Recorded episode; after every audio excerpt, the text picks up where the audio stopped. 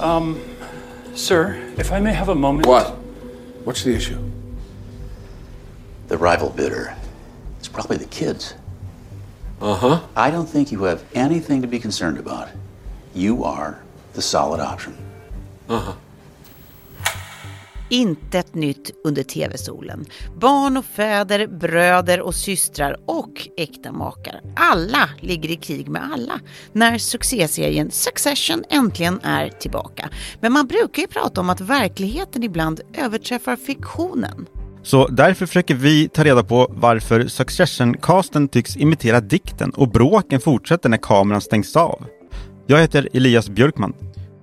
Och jag heter Tove Nordström och det här är Dagens Story TV-kollen från Svenska Dagbladet.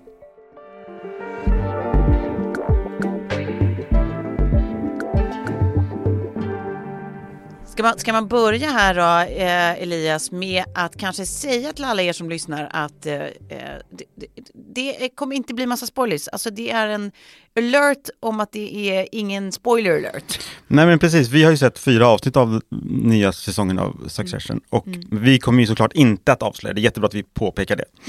Mm, vi, de flesta har väl säkert sett avsnitt ett.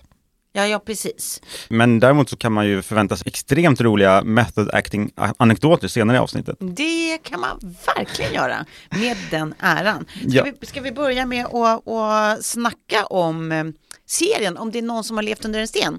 Skoja, det behöver man inte ha gjort för att inte ha sett den här. Nej. Men om det är någon som har missat den. Det här hittar jag i arkivet. Förstklassig tv, glimrande dialog, utsökt välskrivet. Världens lyxigaste tv-underhållning. Ja, så har det alltså låtit genom åren när vi har skrivit om eh, den här serien i Svenska Dagbladet. För genom åren, för det var redan sommaren 2018 som den hade premiär faktiskt. Ja, ja, ja. Eh, då, då vi för första gången fick stifta bekantskap med den här älskvärda familjen Roy. Eller Sa, sa du aningens vad, ironiskt? vad man nu ska kalla dem. Ja. Ja. Med den här fruktade patriarken Logan som han är en naturlig mittpunkt. Eh, Han är ju fruktad av alla. Mm. Älskad av inte jättemånga. Hälskad kanske? Alltså han, han är ju hatälskad för det är ju som att, Ja, ja visst. som att han älskade sina barn på ett sätt som barn eh, instinktsmässigt älskar sina Mm. föräldrar. De, barnen trånar efter hans kärlek. Precis. Eh, jo, det är då kring Logan Roy som det här dramat vävs. Kanske framför allt kring vem som ska ersätta honom. Han börjar bli till åren kommen och han, han är ju då företagsledare för det här Waystar, va? Eh, det här stora mediaföretaget. Men trots att hans hälsa sviktar så han håller sig fast. Han vägrar ju stiga åt sidan. Han verkar ju njuta lite grann av att se sina barn liksom slåss. De är indragna i den här maktkampen. Han, han, verkar ju gå igång på det ändå. Absolut. Eh, men det tog, tycker jag, ett par säsonger innan Succession liksom blev det vad den är nu. Det vill säga typ världens största tv-händelse. Eller såg du det från början? Nej, men vad förvånad jag blir att du säger det. Jag tänker att det verkligen var en sån som came down with a bang. Att man bara direkt slogs av att säga oj, vad var det här? Alltså Mm. att man fastnade med en gång. Men du och jag kanske, men jag tycker, tror inte att gemene man kanske gjorde det. Det känns som att det, det var liksom en sommarpremiär, folk fattade inte riktigt vad det var. Andra säsongen, då var det riktigt hypat. Tredje säsongen var det ju Ja. överhypat nästan. Ja. Eh, ja men precis, och nu är vi framme vid säsong fyra, den sista säsongen. Mm. Och det vet vi ju, det är Det vet vi. uttalat. Det är uttalat.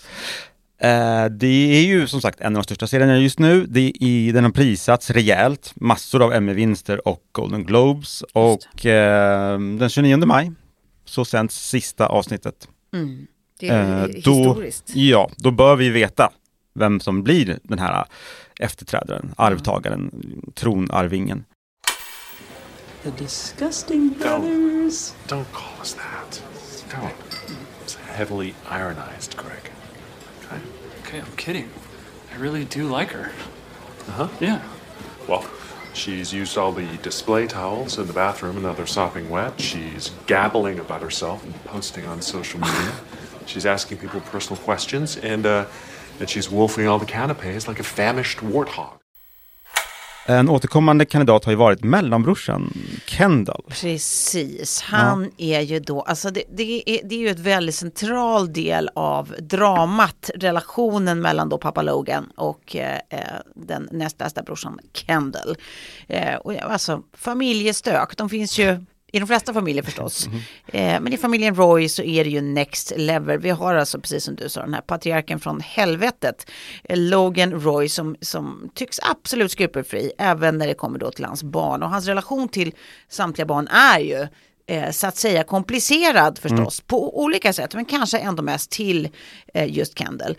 Eh, som kanske borde ha varit då den självklara arvingen och som liksom alltid på något sätt plikttroget har försökt göra sin pappa väldigt stolt men aldrig fått varken det erkännande eller den kärlek han så himla gärna vill ha. Och redan i tidigare säsonger har vi fått se då hur hans ansträngningar återbetalats med eh, spott och spe och till och med något så oerhört som att han, hans pappa visat sin villighet att offra sonens frihet för att rädda sitt eget skinn och anseende och imperium framförallt.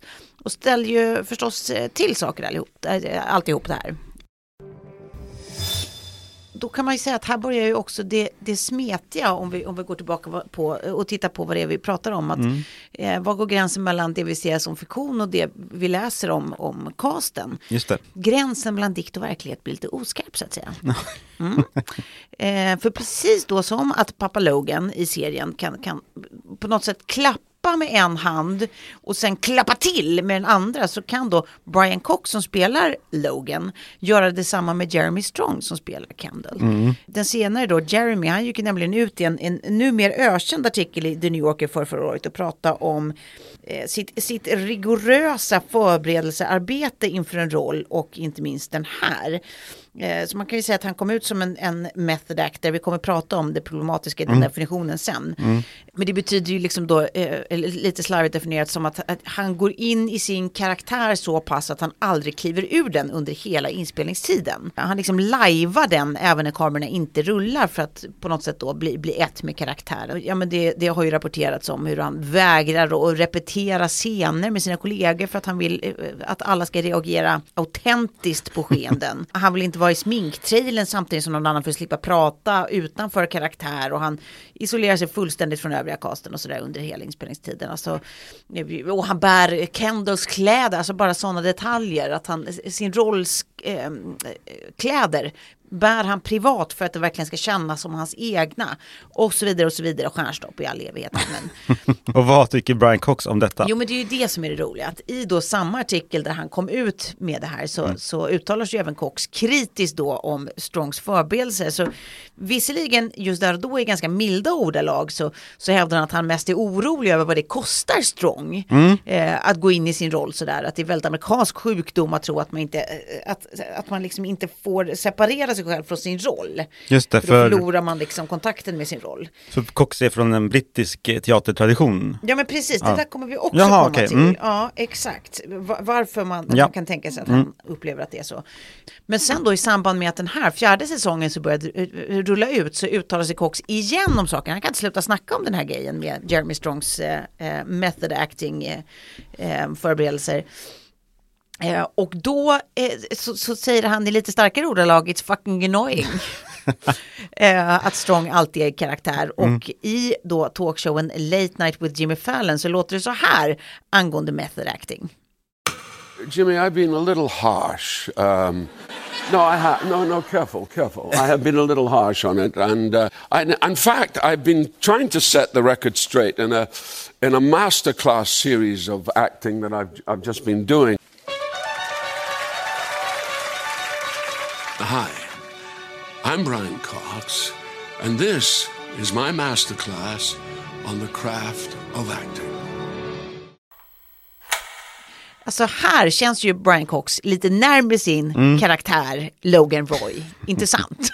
Jo, men det är också en eh, skit på late night show liksom. Han, Gud ja. Men absolut, och eh, det, det är väl lättare nu för honom, vi kanske också kommer komma till det här, men det är väl lättare nu att, att vara starkare i reaktioner som de inte ska spela in en, en till säsong tillsammans. Ja, absolut. Det är det ju. Så nu kan han säga vad han tycker. Ja men säkert, och han är ju inte ensam, det kan man ju också lägga till. Han är inte ensam om att visa lite skepsis inför, inför method acting. Alltså, eh, Kieran Culkin som spelar då Roman, den yngsta sonen, han har ju också skojat en hel del om Strongs sätt att arbeta. Eh, och, det- och det är ju lite på modet överlag att kritisera alltså i Hollywood att kritisera method acting. Alltså Mads Mikkelsen, han har ju nyligen kallat det här pretentiöst. Eh, Sebastian Stan säger att det är narcissistiskt. Em, Tony Collette tycker att det är rent runkeri. Her words, not mine. Will Poulter säger att eh, det bara används som en ursäkt för olämpligt beteende och så vidare. Och så vidare. Men den här skeptiska kändislistan den eh, kan göras betydligt längre. Det finns ju något roligt exempel också med, med legenden Laurence Olivier, eller hur Elias? Det exemplet är ju jätteroligt. Det är ju Dustin Hoffman som förberedde sig för en scen i Maratonmannen, Just det. 70-talsfilmen. Hans rollfigur skulle ha varit skulle varit vaken i 72 timmar i sträck. Och genom att förbereda sig för denna scen så stannade eh, Dustin Hoffman uppe eh, i 72 timmar i sträck. Och då sa då hans förvånade, förbluffade motspelare Lawrence Oli- Olivier att eh, liksom, My dear boy, why don't you just try acting? Just det. Lite Det lagom sätt- patronizing. Lite lagom, men det sätter också fingret på... Det liksom kan vara värt en, en scen, det kanske tog en hel dag spelning, vad vet jag, men 72 timmar utan så. För att, för att, eh, eh, att, som att det är det enda sättet att, att på ett upp eller på ett eh, trovärdigt sätt visa eh, hur en eh, sömndepraverad eh, person eh, fungerar. Men eh, han lyckades väl å andra sidan. Jag tror han gjorde det väldigt bra och det säger också Brian Cox om Jeremy Strong att resultaten är ju otroliga. Mm. Ja. Men vad är det för kostnad? Ja, Men eh, method acting i sig, det är ju inte jätteenkelt att definiera för folk kan ju prata lite slarvigt om olika grejer, eller hur? det, det kommer ju från method acting. Det har ju sitt ursprung då i en teaterförnyare som heter Konstantin Stanislavski. Just det. 1863. Eh, Han liksom införde det här lite mer realismen på scenen. Och liksom att man skulle inte vara skådespelardiv utan man skulle vara den rollen man gick in i. Och det här tog ju vissa fasta på. Lee Strasberg bland annat vet jag som var en sån här teaterlegendar som drev en teaterskola i New York. Lee Strasberg är exakt den som tog det till, eller gjorde det populärt i USA. Och han började väl vid 1930-talet sådär. Men det tog ett par år innan det blev väldigt stort. Men han har jobbat med sådana som just Dustin Hoffman, Marilyn Monroe, Jan- Jane Fonda, eh, Al Pacino och Robert De Niro. Just det är det. ju alla exempel på sådana.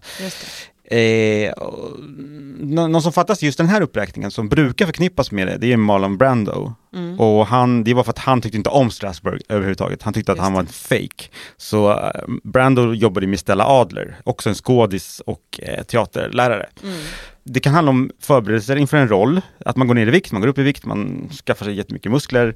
Och, och det kanske inte just är method acting, jag vet inte, det kanske bara är rollförberedelser. Jag, är- som jag har förstått det så handlar method acting från början om att, alltså, att det skulle bara vara att du du ska gräva i, i dina egna erfarenheter och dina egna så här, historiska, ditt egna historiska känsloregister Ja. för att knyta an till olika roller. Så att det finns en eh, autentisk liksom, känsla i att så här, just det, där kan jag dra en parallell till för då kände jag så, då ska man gå tillbaka i någonting som är riktigt för en eller Ja. eh, verkligt för en. Det var ju han eh, Strasbourgs skola. Eh, Precis, men sen nu för tiden så pratar man ju nästan alltid, slarvigt eller inte, om method acting så fort någon går till liksom ex extrema längder Jo, i sina förberedelser. Ja, Eh, så att är det någon som, som eh, ja, men precis som du säger, eh, går igenom en, en otrolig viktresa åt ändra håll, då, då kallar man det method acting. Mm. Är det någon som vansinnigt förfular sig, då kallar man det method acting. Eller är det någon som, ja men du vet, vad, vad det nu kan vara. så säger jag Daniel Day-Lewis. Han är väl den Normally, being a little extra can be a bit much, but when it comes to healthcare, it pays to be extra. And United Healthcare makes it easy with Health Protector Guard fixed indemnity insurance plans. Underwritten by Golden Rule Insurance Company, they supplement your primary plan, helping you manage out of pocket costs without the usual requirements and restrictions like deductibles and enrollment periods. So when it comes to covering your medical bills, you can feel good about being a little extra. Visit uh1.com to find the Health Protector Guard plan for you. Som får exemplifiera det här Ja, mesta. po po posternamnet Ja, nästan. eller hur? Ja. Han ska bland annat, när han spelade presidenten i Lincoln, Mm. så gick han aldrig ur rollen i, under hela inspelningen, precis som Jeremy Strong då. Mm. Så befann han sig i rollen som Abraham Lincoln Ja. i Steven Spielbergs film med samma namn. But say all we've done is show the world that democracy isn't chaos. That there is a great invisible strength in a people's union. See, we've shown that a people can endure awful sacrifice and yet cohere. Mightn't that save at least the idea of democracy to aspire to? Alla skulle också tilltala honom som Mr President eh, när kameran inte rullade, även när kameran inte rullade. Han drog på sig en lunginflammation när han spelade in Gangs of New York. För att han tyckte inte att han skulle ha liksom, fodrade kläder, för det hade man inte när den här filmen, filmen utspelade sig. Så det var också väldigt autentiskt. Eh, han höll på att dö, men det var ändå värt det kanske. Han, för han vägrade också modern medicin, jag vet inte om det här stämmer. När han väl fick lunginflammationen så vägrade han modern medicinvetenskap för att eh, Det fick man ju inte då. man inte då. Det låter inte som att det kan stämma, men jag hoppas det. Han tränade boxning i 18 månader inför The Boxer. Sen har vi eh, Tom Hanks, du vet när han sitter på den där öde stranden. Just det, Castaway. Då så lät han ju håret växa och han ska inte ha badat heller. Eh, och då ska han ha fått en infektion av det. För att han ville liksom vara slortig och skitig. Just det. Ja, det kostar ju på liksom. Mysigt att vara hans fru där. Ja, Hilary Swank levde som en man i en månad inför rollen i Boys Don't Cry. just det. That's better. if he was a guy, I might even want to fuck you. You mean if you was a guy, you might even want to fuck me? So you're a boy. Now what? Mm, Jared Leto är också en sån underbar, han går alltid all in. Galen, galen Alltid. panna skulle man kunna tycka. Ja. Han eh, gick ner 13 kilo, vaxade hela kroppen och klippte bort ögonbrynen när han gjorde Dallas Buyers Club. Just det. Mm. Och Och, det han tror var jag också även- kvar i rollen. Ja, Där tror jag även Matthew McConaughey eh, Ja. gjorde något liknande. de tävlade nog lite där, vem som Ja. var coolast. Jared Leto var ju också Jokern i eh, en film för ett par år sedan. Just och då precis. så terror, terroriserade han ju sina motspelare. Han skickade Mm. Nå- någon i casten fick en död råtta och någon annan fick typ en, eh, någon, nej tvärtom, någon fick en levande råtta och någon fick en död gris. Ja. För Joker ska vara obehaglig. Exakt, och då skulle Mm. de typ så här, han ville väl skapa det typen av känslor kring hans person liksom bland casten så att det skulle spegla sig på film. Ja. Att, att det är, ni hör, men sen är det ju också, alltså Jeremy Cox måste ju vara någonting på spåren med tanke på att sådana som Daniel Day-Lewis som vi då eh, har, har konstaterat kanske är posterboy Mm. för method acting, han har ju också pensionerat sig Ja. från, från skådisyrket vid 55 års ålder. Jag vill gissa, kanske av ren utbrändhet. Kanske. Vem vet? Men eh, finns det något annat då som kan vara kontroversiellt med sånt här? Ja men alltså så här, vad, vad, vad är det då Mm. som är så oerhört provocerande? För det tycks ju alltid bli, bli trubbel kring skådisar som använder då the method, som man säger in short. I Succession-castens fall så tror jag att mycket handlar om precis det som du var inne på där i början, att Brian Cox är klassiskt och brittiskt skolad. Eh, och är man det eh, så tror jag att, att, att, att som sådan så ser man nog eh, kanske att själva hantverket, skådespelarhantverket lite ligger i att just kunna gå in och ur Mm. sin karaktär. Jo. Och att det finns liksom en, en, en fåfänga i att kräva då att omgivningen ska anpassa sig efter om man vägrar göra det som, som en del i sitt, i sitt jobb. Liksom. Och att jag tror att Cox och hans gelikar liksom tycker att det här är pr- superprovocerande. Att man liksom tar plats på ett otillbörligt sätt. Och kanske att det, det är också nästan en filosofisk approach till, till jobbet som method actor som, som känns just pretentiös. Mm för, för andra. Men sen en annan generell kritik mot method acting är väl att man upplever att det finns eh, en, en tradition att man särskilt belönar den som, som blivit helt tvångsmässig i sina förberedelser. Med, att de får liksom priser. som, att, som att, jag vet inte, att, att gå till absurda längder är synonymt med att göra en otrolig rolltolkning. Och det måste det ju förstås inte vara. Verkligen inte. Men det är ju också ytterligare en sån kritik som har framförts. Att så här, men herregud, det här, det här är ju bara någon som fiskar efter att få massa priser. Liksom. Då står det lite i vägen på något sätt för själva prestationen kanske. Ja men precis, kanske. Eh, och sen så är det ju också en annan kritik, eh, ytterligare en, en annan kritik, är ju när, när eh, de, den som sysslar med method acting drar in som sagt övrig ensemble i i en karaktärs värld. Alltså typ det där då som Jared Leto gjorde. Liksom. Det kan ju vara direkt obehagligt för någon som inte är i karaktär att helt plötsligt få en död gris skickad till sig. Eh, alltså så här, vem vet om någon upplever det som ganska traumatiskt och var, varför ska det vara en rimlig kostnad för den skådisen för att en annan skådis gör ett förberedelsejobb? Ja men det är så här borderline eh, kriminellt beteende och då börjar Ja. man undra hur, om det eh, kan liksom motiveras. Ja men precis. Ja, jag kollar på dig Jared Pigman lite. Men, men, men Jeremy Strong gör ju Kendall på ett otroligt sätt. Så vilka är vi att kritisera hur han gjorde det? Mm. Någonstans. Nej, jag håller med. tänka. Det är hans livsroll. Det känns också som att han har en retnerv, Eller Brian hur? Cox, precis som Eller hans hur? roll har. Ja. Ja, men det är kul. Det är kul när det känns som att det finns väldigt mycket lik- lik- likheter som sagt mellan fiktion och eh, verklighet. Det höjer serien, men serien är ändå väldigt bra i sig själv. Tyvärr är sista säsongen inte fullt så bra som den borde vara. Ja, men då, eh, då har det hänt igen då Elias. Vi är framme vid Bin Blä som vi gör älskar.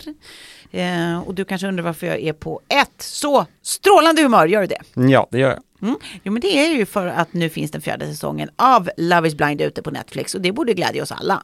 Bland alla sådana här tävlingssåpor och dejtingsåpor och allt vad det är så är det här en sån som håller som eh, typ de här såserna högst upp på hyllan i kylskåpet som bara, du kommer inte ens ihåg när du köpte dem och stått där år ut och år in, men den smakar fortfarande gott. Så är det även med Love is blind. Det må vara den fjärde säsongen, det smakar fortfarande lika gott. Inte så mycket att intellektualisera här, det är bara himla mysig tv. Binge away. Mm, kul. Jag vet ju många som tittar på det, men inte vågar erkänna det. Ja, Vad tycker vi om det? Ja.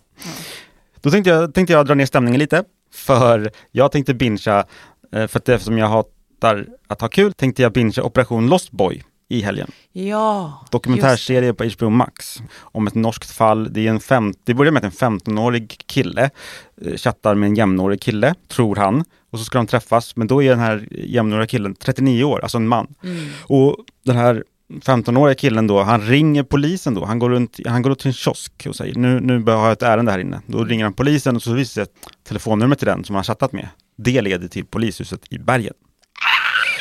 Jag vet, det är, det är ju overkligt en- egentligen. Ja. Alltså, eller egentligen kanske inte. Men det är fruktansvärt obehagligt. Det är obehagligt. Eh, Så att nu då dras ju en stor, stor operation, eller nej det gör det inte, men det, det leder till att en stor operation dras igång. För att Mm. det, blir, det leder till att, eh, liksom, vad heter det, Omspännande. världsomspännande pedofilnätverk börjar liksom nystas upp. Ja. Det är ju obehagligt såklart, men det är väldigt eh, välgjort och det, är, ja, det finns på HBO Max. Då kanske När- man börjar med den eh, och mår lite dåligt och sen tröstar man sig med kärlek. Då är vi klara för den här gången. Glöm inte att man kan trösta sig med nyhetsbrevet Bäst på TV. Det kan man ju prenumerera på och man kan läsa tipsen på svd.se. Det kan man verkligen göra. Mm. Fler tips och recensioner det hittar ni också på svd.se slash tvkollen. Och är det så att du vill komma i kontakt med oss, ja men då är det bara att mejla på tvkollen svd.se. Dagens producent är Julia Vireus. Ansvarig utgivare är Anna Kareborg.